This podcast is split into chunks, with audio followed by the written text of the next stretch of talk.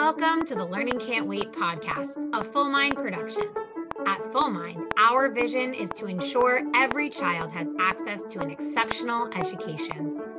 Each episode, we will be joined by pathfinders within and around the education space who are bringing about transformational change on behalf of deserving students. I am your host, Hayley Spira-Bauer. Welcome back, everybody, to today's episode of the Learning Can't Wait podcast. Today's guest is an incredible leader in the ed tech space. I'm so excited to introduce to you Bart Epstein. Bart is the founder and former CEO of the Ed Tech Evidence Exchange, the former CEO of UVA, University of Virginia's Ed Tech Accelerator Venture Fund, and the former general manager of the U.S. Department of Defense's online tutoring and homework help service powered by ed by tutor.com. I am so excited to have Bart here today. He is also serving on the board of ISTE and ASCD, um, and recently was named one of the top 100 influencers to follow by EdTech Digest and was named EdTech Magazine's list of 30 K 12 influencers to follow. Bart, welcome to today's episode. Hayley, it's wonderful to be with you. You know what the wild part about that introduction is? I had to cut things out. that just means I'm getting old. Well, that or you've made a really big impact on this space in your time being here. Let's look at it that way. Deal. Deal. Bart, I'm so happy you're joining me today on, on today's episode. As you know, uh, EdTech is rapidly evolving and being in ed tech myself as or experiencing ed tech first as a teacher then as a school leader and now in the ed tech space um, there's so much learning that has happened for me and i imagine for all of our listeners i'm so excited for you to share your own perspectives with everybody in the audience today. Sure let's dig in. Let's dig in. So so how did you come to be the professional and personal version of yourself? That's a great question I believe that every kid deserves a chance to thrive and that we should be collectively ashamed that the richest country in the history of the world is doing such an uneven job of supporting our students. I think of myself as an impatient innovator who doesn't like excuses and who sees how important structural incentives are and barriers. Um, previously, I worked in a daycare center for homeless kids. And in college, I actually created my own major studying poverty and discrimination. And I just have seen firsthand how awful and unfair it is when kids who are brilliant and want to learn aren't given the tools and support that they need. And I think that changing structures in our education system is really, really hard. But using technology to support teaching and learning is uh, a, a very powerful way to provide those kids with more support. And so that's part of the reason that I am so deeply enmeshed in the world of ed tech. Given that I haven't finalized the title for today's episode, impatient innovator is maybe my favorite term I've ever heard, and it might wind up the moniker for today's episode but you have to be impatient. Like as a fellow, like somewhat angry consumer of where we are as a country and educating our youth equitably, I I understand your impatience. How does it how does it really play out for you? Your, that impatience, like what does that look like in your career? Mm-hmm. So my career has gone back and forth between entrepreneurship social justice, education, and also law, which is a thread that ties a lot of this stuff together. And uh, I had the honor of serving as the law clerk to the chief judge of the United States Court of Appeals in San Diego, which is the last stop before the United States Supreme Court. And I just found that project, that, that whole experience infuriating because people who have the resources, corporations who have done wrong, they can delay justice for people for five or seven or nine years by tying things up in the court. And so I had the saying on the wall over my desk justice delayed is justice denied. And that's how I feel about education. And it's even more critical in education because kids only get one chance to learn math in fifth grade. And if they don't get taught properly, then they may never even attempt algebra, which we know is the most important gateway class towards college and career success. So I'm not sure if that answers your question. Yeah, it does. I mean, there's so many ways to attack this particular issue. Uh, the legal policy end of it is one the like structural systemic end of it from an education perspective is another sounds like you've done a bit of all of it and you know I like a good rabble rouser. So excited to talk more about that. But before we jump into the rabble rousing, when you reflect on your own schooling, what moments stand out to you as transformative as a learner? So, like a lot of kids, I got good grades in elementary school and in middle school, and then things started getting difficult. And I remember my sixth grade teacher, Mr. Adams, harping on us that we need to have focus on both speed and accuracy. One without the other was not meeting his needs. And that really set the tone for me for my high school career of always wanting to rush through my homework, but realizing that there's no point in rushing through it if I didn't understand it. An- another really key moment for me was later in law school at the University of Virginia, where my constitutional law professor, Mike Klarman, uh, a brilliant scholar, he changed my mind on something big. And uh, without getting into the details of it, um, it was about the right to die and whether I should have the right to die. And I went into that class thinking, of course I should have that right. Why should I be forced to suffer uh, at the end of my life if I can make the decision? And he got me to understand the importance of understanding other people's perspectives. And I know that may sound simplistic, but I'm me. You're you. We, you know, it's hard for us to imagine being somebody else. But the reality is, if I am given the right to choose to die, it forces the decision on millions of other people who may not have the same life situation and might be subject to pressure from their families or an insurance company or somebody unseemly.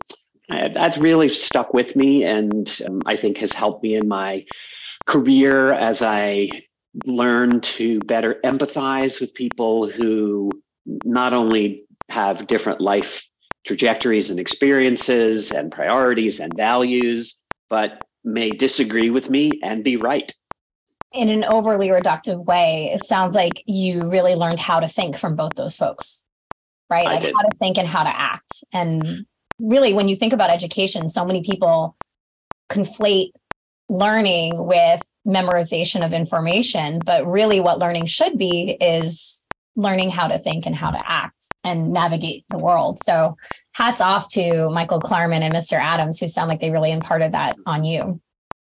Yes, you know, now you may have teachers that take different forms and i'm wondering where today you kind of look for for that type of inspiration for driving you mm-hmm. forward and keeping you enthused and engaged in the work that we're about to dig into and learn more about yeah it's a great question and there are numerous people who inspire me individually with their tenacity um, unfortunately, many of them get up really early in the morning, and I aspire to get up early in the morning, Hayley, but it's just not going to happen. Article about that in I don't know who this morning, no joke. And my husband leaned over and was like, "Do you see this?" And this was as our kids were jumping in our bed, being like, "Are we time for breakfast?" I was like, "We are not those people." we are not. So shout out to Allison Griffin, my good friend who gets up at 5 a.m. That's not me. Uh, the, the kind of inspiration that motivates me now is more about innovation and how to have it reach the most people. And in my career, I have worked with and supported many people with excellent ideas that don't scale. And scaling is really, really important. If you're running a nonprofit that's helping 100 people, well, that's great for those 100 people. But if you can find a way to make your nonprofit into a for profit that then provides the nearly identical service to a million people and it's sustainable and it has different tiers of cost so that people who care about premium services can subsidize those who pay nothing. Uh, that's a that's a really impressive model. Uh, back when I was uh, a lawyer in private practice at one of the largest law firms in the world, I was a volunteer at the Washington Legal Clinic for the Homeless. And many of my clients were homeless who I couldn't reach by phone. They didn't have a phone. And I was trying to set up doctor's appointments, meetings with the VA, Social Security uh, appeals, and I couldn't. So I negotiated a deal with one of the largest telecom providers in the world to provide free voicemail boxes to every homeless person in Washington, D.C. And the one condition that completely caught me off guard was I had to agree to keep it secret. and this was 20 years ago, back when voicemail was new and a big deal. They didn't want publicity.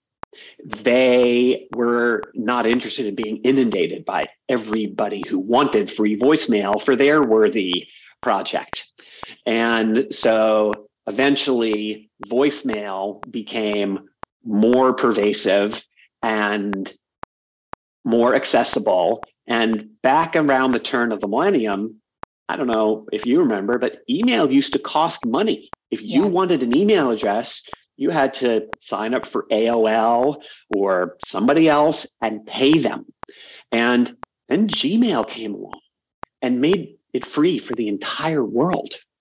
And G- Google didn't do that for the purpose of helping a billion people who couldn't afford email, but it did. And that has transformed that has transformed how people communicate in, in many good ways.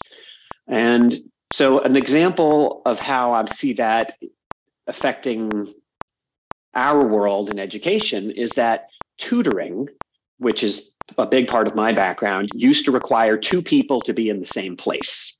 And this made it very complex and expensive. When I was a young tutor, getting paid a lot of money to go to people's houses in Georgetown and Northern Virginia, it took me, you know, 45 minutes to drive someplace park and walk to their house and sit down at the table. I would tutor kids once a week for, I don't know, an hour and a half or two hours. And it was impossible back then for me to just show up at their house for eight minutes when they were doing their homework and stuck on something. But now we can use technology to have tutors online connect with no appointment or with no travel. And that is something that is scaling into our education space right now in a way that is potentially transformative, not only for tutoring, but as we'll get to later, for teachers who are currently trapped in whichever geography they reside. And they're limited to being able to teach only in the places where they can drive to. And I think we're on the verge of a revolution that can set teachers free that we can talk about more later. Yeah, let's do that. Let's talk about okay. that. I think, you know, as I'm listening to you share about what inspires you today, it you name scalability and for me, it's it could easily be interpreted by someone who functions in the business world as like this scalability for profit. Um, which is always an aspect of it, right? You know, businesses exist to make money. That is a fact. Um, but when you're talking about education, there's this other like tenor that comes through, which is scalability for good. How do we mm-hmm. reach more people and quickly? And education has been really, well, actually, let me ask you what is the status of education today? If you were going to give a State of the Union, what and ed tech specifically, what yeah. would you share? Well, it's a great question, but I can't let your previous comment go uncommented on. Of course, of course. Go back to it. We'll come okay. back to the State of the Union. So, education is a unique part of our society. And some people think it's too important to leave to for profit entities. And I think that's just crazy. Uh, if it, I don't go to a, a nonprofit surgeon to have my spine operated on, the brakes of my car aren't done by a nonprofit collective. I get my food that I eat and put in my children from farmers who farm for profit and sell to wholesalers who are responsible for quality who and freshness who deliver to retailers for-profit companies and non-profit companies and government organizations each have strengths and weaknesses and understanding how to manage them and how to oversee them and how to guard against their risks and their excesses is tremendously important. And I have talked to hundreds of school superintendents, and I believe that arguably the most important person in any school district is the person whose job it is to negotiate contracts with for profit companies, whether they be the ones who deliver food or provide security or do professional development or provide tutoring support or textbooks or assessments. For profit companies are relatively easy to understand and to motivate and to monitor. They do what you give them an incentive to do. And many of the things that have gone wrong with for profit education are entirely foreseeable. We could do all another episode. You give me any scandal.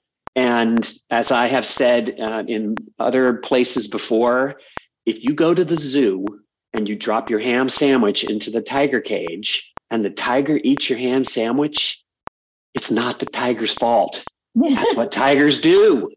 And if a state signs a contract with a company that says, we'll pay you a dollar for every pen that you hand out to students, you should expect that company to do everything possible to hand out pens to every single student. If there's no limit on how many pens they can hand out, kids are going to get 100 pens each. You have to structure your contracts carefully and thoughtfully.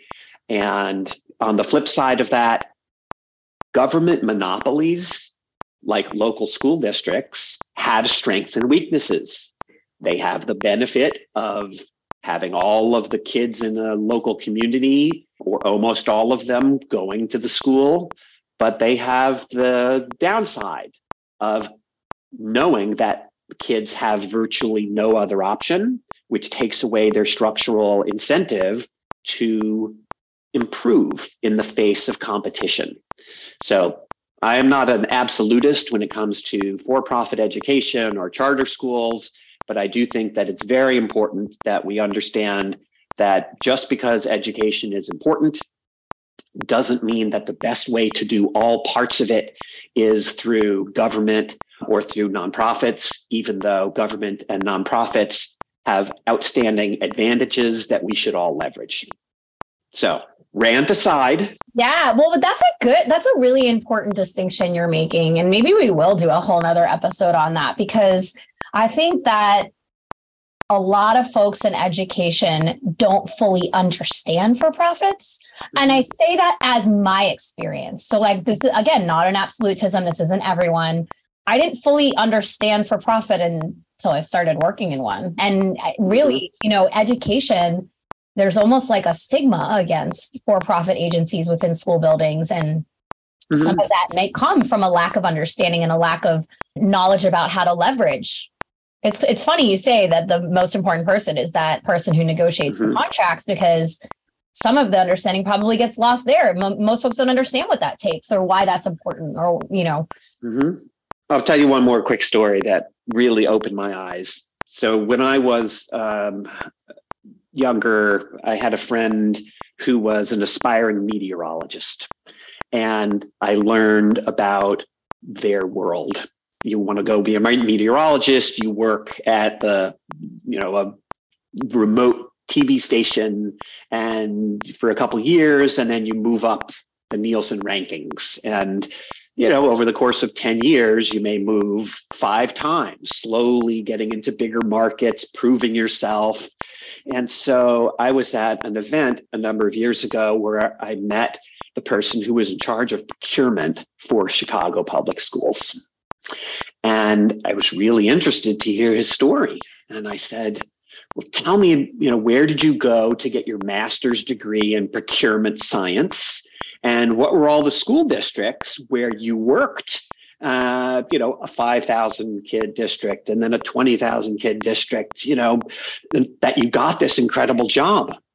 And he said, Bart, what are you talking about? I worked in the mayor's office and the mayor said, Do you want to run transportation or procurement? And I thought, I probably can't kill anybody in procurement. and he said to the mayor, I'm not qualified to do either thing. And the mayor said, Go meet the people who are doing both of those jobs right now and tell me what you think. And he reported that he came back a week or two later and said, I can't believe I'm more qualified than both of them, but I'll take the procurement job. And this was many years ago. And I'd like to think that something has changed. But the reality is, a lot of school districts, especially large ones, are subject to political pressures related to oversight school districts are mostly managed by local school boards of elected people, many of whom have no experience with education, some of whom have a particular niche issue axe to grind, others who are just looking to pad their resume as they run for state legislature. And that's a really, really difficult environment for school superintendents to be managed by a group of people that changes frequently and has very different competing interests. You know, this is not what happens in for profit. In for profit, there's almost never a mystery about it. Your board of directors are made up of investors. Your investors want you to make money. They almost always want you to make money ethically and in ways that are sustainable, but pleasing them is pretty straightforward. And in education, it's not that way. And I, th- I, think it's very important that we understand, for example, that the work I led over the last four or five years building the nonprofit EdTech Evidence Exchange was focused on helping schools make better decisions, trying to get them to understand which ed tech tools are most likely to be a good fit for their local environments. And there is no nonprofit equivalent in the world of supermarkets. There's no nonprofit out there trying to convince supermarkets to buy the best freezers for their local stores because that information is already available in the free market. And the people who manage supermarkets already have all the incentives needed to buy the right freezers. If you own a supermarket and you buy the wrong freezer and it doesn't work well and it melts the food and it wastes food and customers get sick, that's a disaster for you. You're going to you're going to get sued. You're going to get fines from the government. Your insurance is going to go up. You're going to lose customers. You're going to lose profit. You're going to lose money. But meanwhile, in education, if a school district that's completely overwhelmed with thousands of things that need doing, if that school district makes the wrong choice about which math program to pick and they bungle the implementation, it's very unlikely that there will be specific consequences for the people involved. The kids can't generally just go to a different school. Um, and so, if I were to give a, a state of union on EdTech today, I would say that education has changed more in the last 20 years than it has in the previous thousand. And we are in the midst of a massive transformation that requires our institutions to change in ways that are not easy. To begin with, it used to be that you needed five things to run a school district competencies in five things secure, building a building, hiring and managing teachers, getting lunch, buses, and textbooks. That's it. If you could do those five things, you could run a school.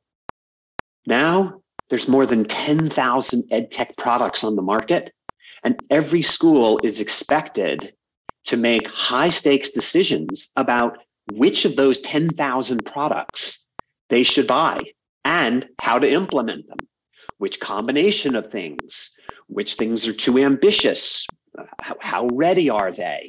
I will note. I will note that that exact point. Um, I, I, recorded an episode of the Learning Can't Wait podcast with Kristina Ishmael, the deputy director of the Office of Ed Tech um, or Educational Technology. I want to abbreviate give it the give it the respect it deserves. And that mm-hmm. exact point was one of the main reasons Kristina named that a lot of spending has not occurred that need to have occurred. Is there's just this overwhelming influx of decisions that have to be made about spending, um, and there's issues with you know. Uh, back ordering and production that has caused challenges with like tools that improve HVAC systems, devices, mm-hmm. hardwiring, but then this huge number of ed tech products available poses challenges um, on ed tech spending. So very mm-hmm. similar kind of point that you're making here about where we are that that she made as well. It's hugely important. I mean, an analogy that I would use is, you know, imagine that in the old days you were, you know, fighting a dragon and you had a sword. And that's it. You have a sword. You got no choice. You got no armor, you got no protection. You just run out, you do your best. Now suddenly you hear that a dragon is coming and you go into a room and there's a thousand different things.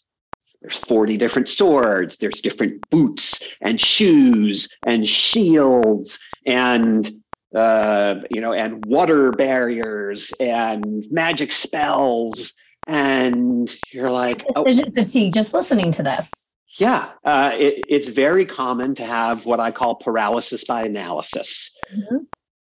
in part because you feel the fear that if you screw it up, it's your fault. Yes, yes. And um, I'm listening to a great book called Stolen Focus uh, right now, in which the author talks about um, the concept of cruel optimism, um, which is when a system is broken in ways that can't be solved by an individual, but someone pitches a solution that makes the individual think it's easy. And you see this uh, in fad diets and things on the internet like this one trick to reducing belly fat, right? There is no one trick to reducing belly fat. And there is no one silver bullet ed tech product that is going to magically make sense of your entire world and help you understand what to do. And this is a systemic problem. It used to be that there was only one ed tech product a CD-ROM encyclopedia. remember, do you remember that? Of course I do. and the only decision was, do you want the Groliers or Encarta?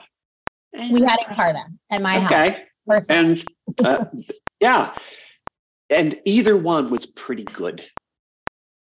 But now schools have to decide do I want a math program that has these eight features? Does it tie into my learning management system? How much planning time does it require? It's not apples to apples. This is not like going into an auto parts store and saying, I need a headlight for a 1998 Oldsmobile Cutlass, right? Because almost every product claims to do multiple things, and educators just don't have time to figure out which claims are accurate, how well different things work, and they don't have the incentive or the time or the money to study these things themselves. So, without going too much further into this, I'll say that our nation's 13,000 or so school districts are trapped right now in what economists would call a collective action problem. And that is when everyone would benefit if someone would do something, but no one has the incentive to do it. Everyone has an incentive to free ride off of others. Classic example of this is plowing the streets after there's been two feet of snow. Imagine there's no government and we get two feet of snow. All of us would like the streets to be plowed, but none of us has the incentive to buy an $800,000 snowplow to plow the streets for everybody else. That is a perfect case where government solves a collective action problem. And right now, we need somebody, and that somebody is almost certainly the federal government, to solve this collective action problem to help our schools understand which technologies are appropriate for which contexts and which use cases, and which of them are effective under what circumstances for which populations. So I'd be remiss if we didn't dive right into the recent Omnibus Act, which includes funding for a kind of DARPA for education, which I know you know a little bit about. So how how close does that get us towards the collective purchase of the snowplow? Well, I would say it's the functional equivalent of finally buying a piece of paper and writing on it someone needs to buy a snowplow. Oh, it is a very, very small but important step. DARPA, the Defense Advanced Research Projects Agency, exists to invest in technologies that can hopefully help with national defense. It is a well funded, well run agency that has a mission of driving innovation in defense. It takes risks. It funds things that are sound crazy. I mean, I don't have a list of the types of things they funded, but I suspect it includes things like robots that are shaped like little spiders that can crawl around and you know sonic barriers that can you know block projectiles. I mean they fund a lot of things to try to figure out how to advance defense. And in education we do none of that.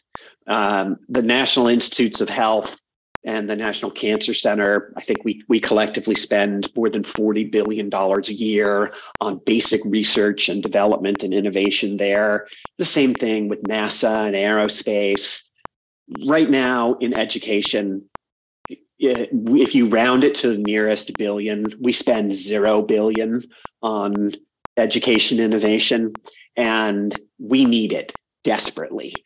We need to understand how can we better assess our students, for example. As a teacher and a and a building leader, you know how useful it is to you to get the results of a state test months later when the kids are not even in school and the regression that occurs in the summer makes it basically baseless and unimportant by the time they come back in September. Yes. Exactly. Now that. imagine that we can find ways to assess kids in a formative manner while they're doing their learning every day to take little snapshots of their understanding to understand which principles and concepts they've mastered and which ones they're still struggling with. If we can get assessment right, we can make tremendous progress in adapting our teaching to meet the needs of those kids so that they don't need to fall behind in the first place. But the private market right now is already getting paid to provide assessments. So if assessment companies are selling you know a billion dollars a year of assessments, I'll just make up a number, should they invest 5 billion dollars in trying to create the assessments of tomorrow if they will only be able to collect a billion dollars a year for a better product maybe maybe some assessments are would be so worth it that a company would want to invest in the hope they could take the market away. But the reality is it hasn't happened yet. We don't see that type of basic science work happening in education companies in part because of the incentives and in part because of the scale. This is where we need the federal government to invest in basic science, R&D, and the $40 million in the Omnibus Act to have the uh, to have IES. It isn't enough for them to create a new center, which is really the bare minimum we need, and I think that costs about 100 million. But even the 100 million is just a drop in the bucket we need funding for NSF and the Department of Ed to, to run rigorous competitions, to give grants to universities and to for profits and to nonprofits to come up with the innovations of tomorrow, whether they be in assessment, adaptivity, augmented reality, or 20 other things that you and I can't think of yet we need them and we need them now. And the reason we don't have them uh, is twofold. The first is we once again have a collective action problem. As a teacher, you would probably love to have that type of assessment. But you don't have an incentive to spend 10 hours a week lobbying Congress. and if you don't have that time, neither do any of your peers. And as a result, it doesn't happen because there is no voice that is beating the drum saying we need this. And that's a big problem. And the other problem is that many people, I, I'd hazard a guess that a majority of people in the country think of education as a local matter they say, I don't want the federal government in my business. And they fundamentally misunderstand that the federal government can play several different roles. While it's true that the federal government can play one role as a regulator, enforcing civil rights laws and disabilities laws and setting minimum standards for IEPs and other things of that nature, the federal government also, in different parts of our economy, plays the role of a neutral information aggregator. And my favorite example there is the National Weather Service. The National Weather Service, run by our federal government, saves us all a tremendous amount of time by collecting weather data from tens of thousands of stations a day and operating weather satellites, which none of us can afford to operate ourselves yet, and then aggregating that information, analyzing it, and pushing it out to friends like my young meteorologist who then use it to make local forecasts. The federal government doesn't decide what the weather is going to be, but it collects the information. And we need the equivalent of the National Weather Service for education technology. We need the federal government to support an effort to collect information about what our schools are using, how is it performing, and how that performance varies from school to school. I don't know if your show includes notes that your listeners could check out, but I can give you a link to a two minute video on this topic that my team and I recently made and hopefully will start to change some hearts and minds. Well, it's clearly a question that's on a lot of folks' minds. One, one, the media is paying attention now more than I've ever seen before to this than this notion that we are inundated with tools and really have no idea of the efficacy or impact that they have on a mm-hmm. local level, right? Really on a specific school individualized level. But you're naming this really important type of oversight that we see in other parts of the US government, but we don't see here. And I, I read an article the other day that talked about just how we as a society approach education, view education, and how it differs fundamentally from how we approach and view pretty much every other aspect of our life. And I think you made that abundantly clear with the myriad examples you just shared here of regulation that exists elsewhere, but not in a space that is pretty vital to how students learn and how our society evolves. You know i i am curious. I have a little bit of a hamilton joke but you were you were in the room where it happened it being online learning. And i with the time we have remaining want to dive into that a little bit. Talk to our listeners and to me about how schools received online learning at its inception. Yes the room where it happened. It was really fascinating to be part of the first wave of introducing schools and libraries, where a lot of learning happens, um, to education of any kind being provided synchronously online. When we first went to schools with the idea of providing online instruction, many of them dismissed it out of hand. Um, we were offering tutoring and many schools, most schools said, tutoring is not our job. Our job is um, teaching. And we teach a, a class that is uh, full of kids. And once they leave the room, it's the responsibility of parents and families to help them with their homework.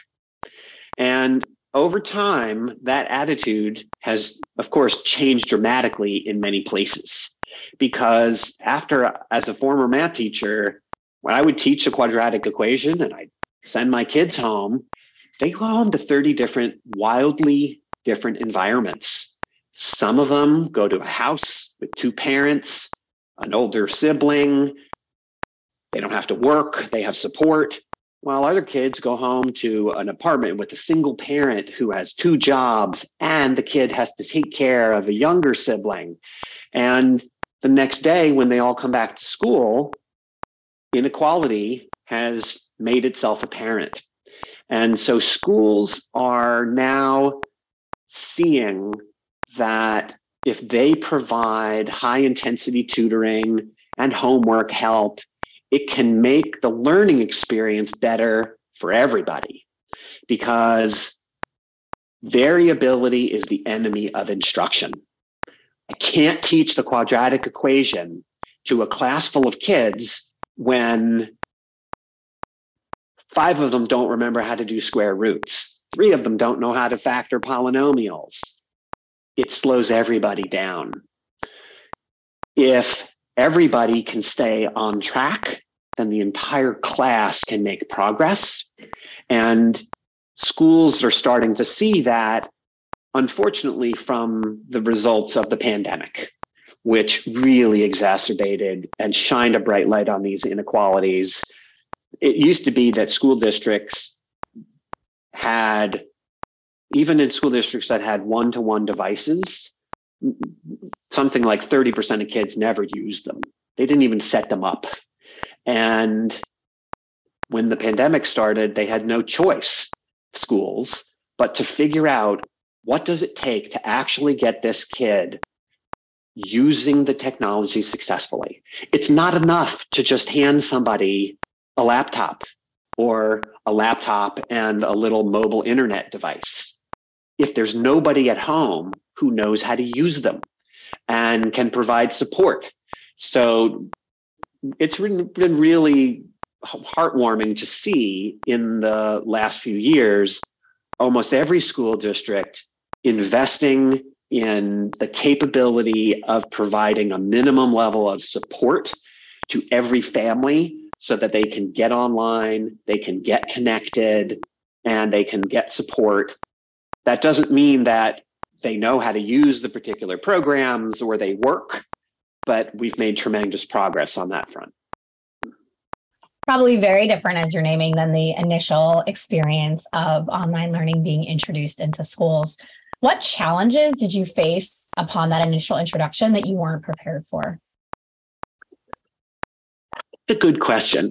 Uh, I'd say one of the biggest ones was a lack of budget lines. Uh, I remember when we were selling online tutoring to public libraries, where a lot of kids would go after school who didn't have any place else to go. Librarians were interested in using the computers that were at the time sitting mostly unused uh, to provide tutoring support, but they didn't have a, a line item for tutoring.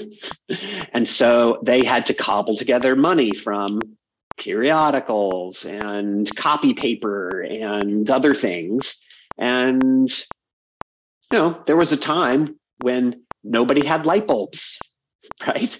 And the first people who went out had to sell light bulbs and convince them their customers and now, of course, we everybody has line items for electricity and light bulbs. And uh, another thing is the technology back then was not really ready to provide high bandwidth support. There was no e-commerce. There was no encryption.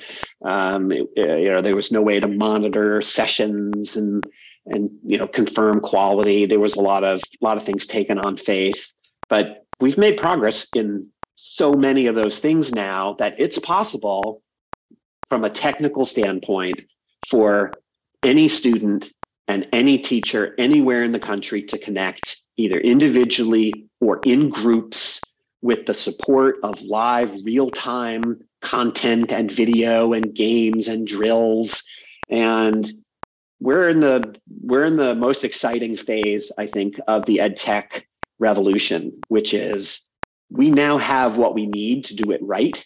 And it's time to assemble all the pieces and build the systems and the processes to provide the teachers and the students with the support they need because as you like to say learning can't wait yeah no for you know bart i talk so much about the ripe opportunity we have now that we've laid the infrastructure for all types of learning to occur without geographic boundaries, without the limit of uh, what resources exist within one school district in one location. It is an opportunity, there's an opportunity ahead of us for systemic redesign of education with allowing students and allowing teachers more resources than ever existed before to address some of these major, major issues that didn't exist, didn't grow out of the pandemic. They existed before, but they were mm-hmm. exacerbated by the pandemic. Very true.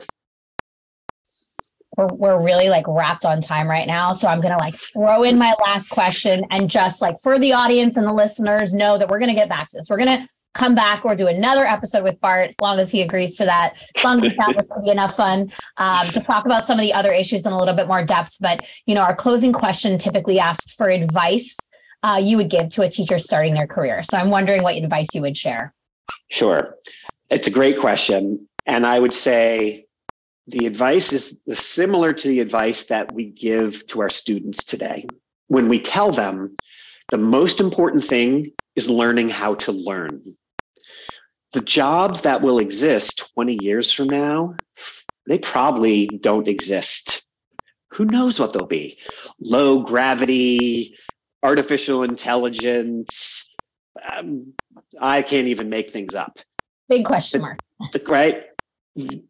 Technology is unquestionably now a part of education, just like it is almost every other industry.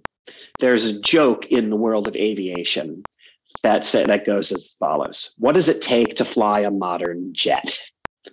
You need two things. You need a pilot and you need a dog. And the dog's job is to bite the pilot's hand if she tries to touch anything. because there's so much technology and automation. Right. And it's crucial for pilots to understand every last switch and button and system and process in the plane for safety to make it work for them. And in education, I'd say it's the exact same. More technology is coming. It can either frighten, frustrate, and exacerbate you, or it can support and empower and free you to be the best teacher that you can. And the way you get the latter is by being the master of the technology, by embracing it, figuring out which things you like, and pushing those around you to do it properly.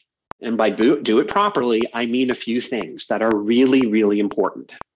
First, the work of the EdTech Genome Project shows that teacher agency is extremely important in the selection of technology. Leaders do not just pick things and drop them on your teachers.